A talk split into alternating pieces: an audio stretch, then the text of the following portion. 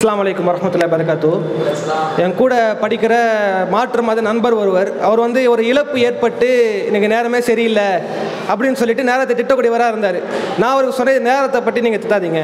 இது வந்து இறைவன் விதியில் பற்றி தான் நடக்குது அப்படின்ற ஒரு இனத்தை சொன்ன உடனே நீங்கள் விதியை நம்புறீங்களா? அப்படின்னு என்ன கேட்டேன். நான் விதியை நம்புகிறேன் விதினா என்னன்னு கேட்ட உடனே இறைவன் வந்து ஆரம்ப நாள் முதல் இறுதி நாள் வரைக்கும் அல்லாஹ் இறைவன் வந்து என்னெல்லாம் படைச்சிருக்கிறானோ எல்லாம் எப்படியெல்லாம் நடக்கணும் இயங்கணும் அப்படின்னு சொல்லியிருக்கிறானோ அது எல்லாத்தையும் நம்பணும் அப்படின்ற ஒரு விஷயத்த சொன்னோம்.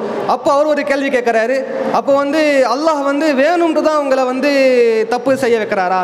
வேணும்ட்டு தான் சில பேர் நன்மை செய்ய வைக்கிறாரா? இப்போ நரகத்தில் ஒருத்தர் வந்து போக போகிறாருன்னு அல்லாஹுக்கு தெரியும். அப்படியே அல்லாஹ் வந்து வேணும்னு தான் அவர் நரகத்துக்கு போவதற்கான தீமையை செய்ய வைக்கிறார் அப்படின்ற ஒரு கேள்வி முன்வைக்கிறாரு. அதற்கு பதில் எப்படி தரணும்? அது தெளிவான இன்ஷால்லா அவர் விளக்கம் கொடுங்க. சரிங்களா? அஸ்லாம் வலைக்கம் அதாவது பிற மத சகோதரர்களால் ஏன் நம்ம இஸ்லாமிய மக்களால் கூட சில பேரால் கேட்கப்படக்கூடிய கேள்விதான். விதி சம்பந்தப்பட்ட ஒரு கேள்வி.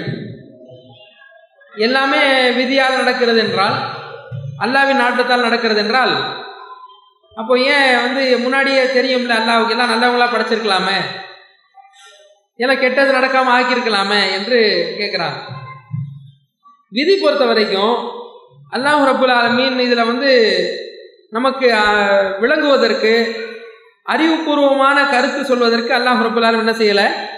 இதில் நமக்கு சொல்லவில்லை. ஏனென்றால் மனித அறிவு பொறுத்த வரைக்கும் இதை விளங்கிக் கொள்ள முடியாது என்ற அடிப்படையில் தான் இஸ்லாம் இதை பார்க்கிறது. அல்லாஹ் ரூ- ரூஹு என்ற விஷயத்தை பேசுகிறான் குரானில். மனித உயிர் இருக்குல்ல? இதை பற்றி பேசும் பொழுது உங்களுக்கு கொடுக்கப்பட்ட ஒமா ஊத்தி தும்மினல் இல்மி இல்லா கலீலா. உங்களுக்கு வழங்கப்பட்ட அறிவு என்பது சொற்பம் தான் என்று சொல்கிறான்ல அதனால் இதில் விதி சம்பந்தப்பட்ட விஷயத்தில் ஒரு முடிவுக்கு நீங்கள் வர முடியாது.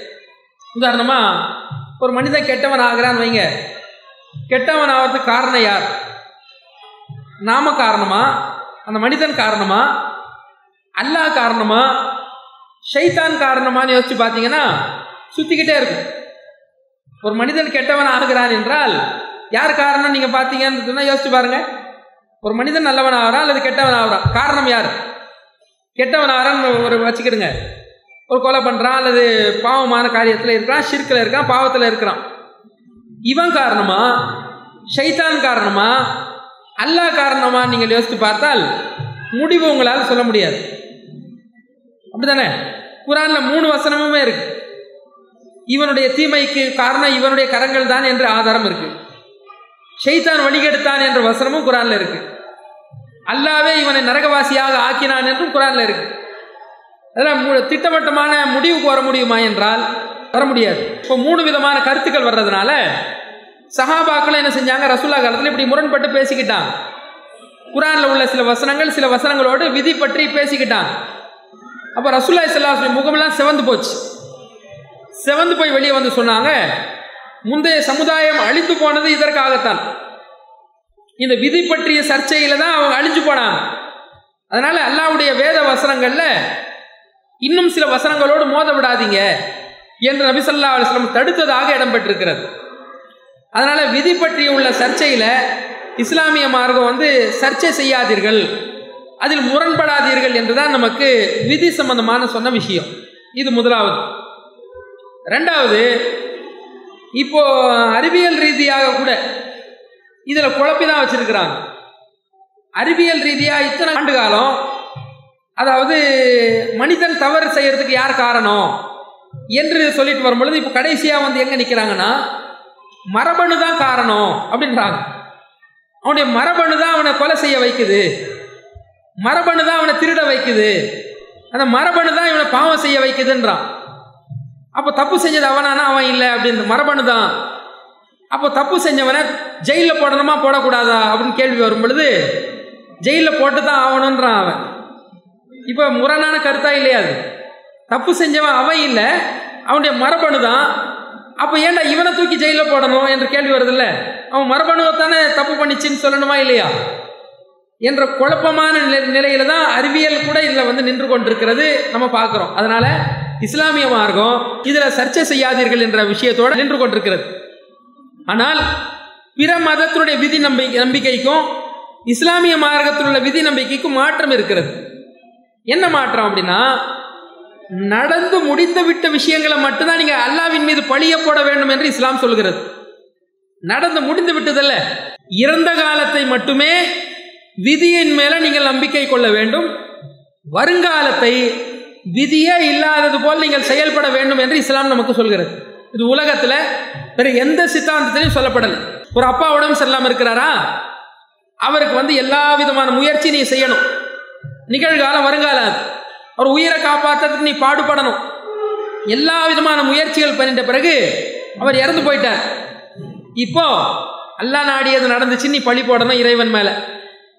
நடந்து முடிந்து விட்ட விஷயங்களுக்கு தான் விதியை நம்புமாறு இஸ்லாம் சொல்கிறதே தவிர நடக்க போகிற விஷயத்துக்கு விதியில் மே- மேல் பழி போடுவதற்கு இஸ்லாம் அனுமதி தரவே இல்லை. இதுதான் மற்ற மதங்கள்லையும் இஸ்லாமிய மார்க்கத்துக்குள்ள விதி நம்பிக்கையில் உள்ள முக்கியமான வேறுபாடு. சரியா? மூணாவது என்னன்னா விதியை ஏன் இறைவன் ஏற்படுத்தி இருக்கிறான் என்றால் அதாவது மனிதன் பொறுத்த வரைக்கும் பலவீனமான உள்ளம் கொண்டவன். ரொம்ப கவலை வந்தாலும் தாங்க மாட்டான். ரொம்ப இன்பம் வந்தாலும் தாங்க மாட்டான். பட்டு ஹார்ட் அட்டாக் வந்து செத்து போயிடுவான். அதனால ஒரு பாரத்தை ஒருத்த மேல போடுறதுக்கு ஒரு மனிதனுக்கு ஒரு இது தேவை. இது இறைவன் தான் ஏற்படுத்தினா என்றால் சரி அவன் தான் ஏற்படுத்தினா அமைதியாக இருந்துருவான். அதனால அல்லாஹ் சொல்றான் லி கைலா தகுசவ் அலாமா பார்த்தாக்கும் வலா தப்ரஹுபிமா ஆத்தாக்கும். உங்களுக்கு தவறி போயிருக்கா இல்லையா? தவறி போனதுன்னா அப்பா தவறி போயிருப்பாரு மனைவி தவறி போயிருப்பாங்க குழந்தை தவறி போயிருக்கும் பத்து லட்ச ரூபாய் தவறி போயிருக்கும் பத்து கோடி ரூபாய் தவறி போயிருக்கும். அல்ல சொல்றான் உங்களுக்கு தவறி போனதற்காக நீங்கள் கவலைப்படாமல் இருப்பதற்காக அல்லாஹ் விதியை ஏற்படுத்தி இருக்கிறான் உங்களுக்கு அ- அதிகமான ஒரு பூரிப்பு ஒரு சந்தோஷம் வருமா இல்லையா? அந்த சந்தோஷம் வருகின்ற நேரத்தில் நீங்கள் அதிலே நீங்கள் தவறி போகக்கூடாது சில பேருக்கு செருப்பு தைப்பாங்க. செருப்பு தைக்கிறவன நாளைக்கு நீ தான் பிரதமர்னு சொன்னா என்ன ஆகும் உனக்கு? அப்போ செத்து போயிடுவா சில பேர். உங்களுக்கு அதிகமான இன்பம் என்ன செய்யக்கூடாது? கவலையில் ஆகக்கூடாது. இன்பமோ துன்பமோ? அல்லா நாடியது நடந்தது என்று பழி போடும் பொழுது மனிதன் யதார்த்த ஒரு வாழ்க்கையில் வர வருவான் என்பதற்காக விதியை இறைவன் ஏற்படுத்தி இருப்பதாக திருமறை குரான்ல சொல்லி காட்டுறான்.